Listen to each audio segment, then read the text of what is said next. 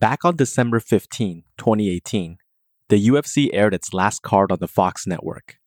Ally Iaquinta defeated Kevin Lee in the main event, and the promotion has since moved all their content over to ESPN. Although having events on the quote unquote worldwide leader in sports is prestigious, it doesn't have the same reach as network TV. When Max Holloway fights Calvin Kattar on January 16th, it will not only be the first UFC event of 2021, but it will mark its return to network television.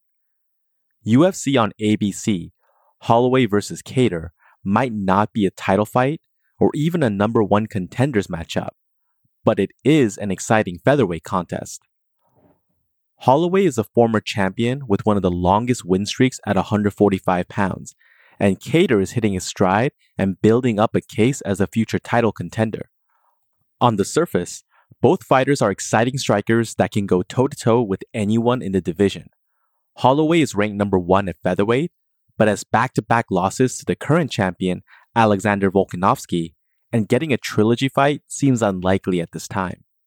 Kattar's two fight win streak might not seem impressive, but he's shown steady improvement from fight to fight. Holloway has gone winless in 2020, but don't forget about the skills that made him a champion. He was razor close to winning back the featherweight title in his last fight.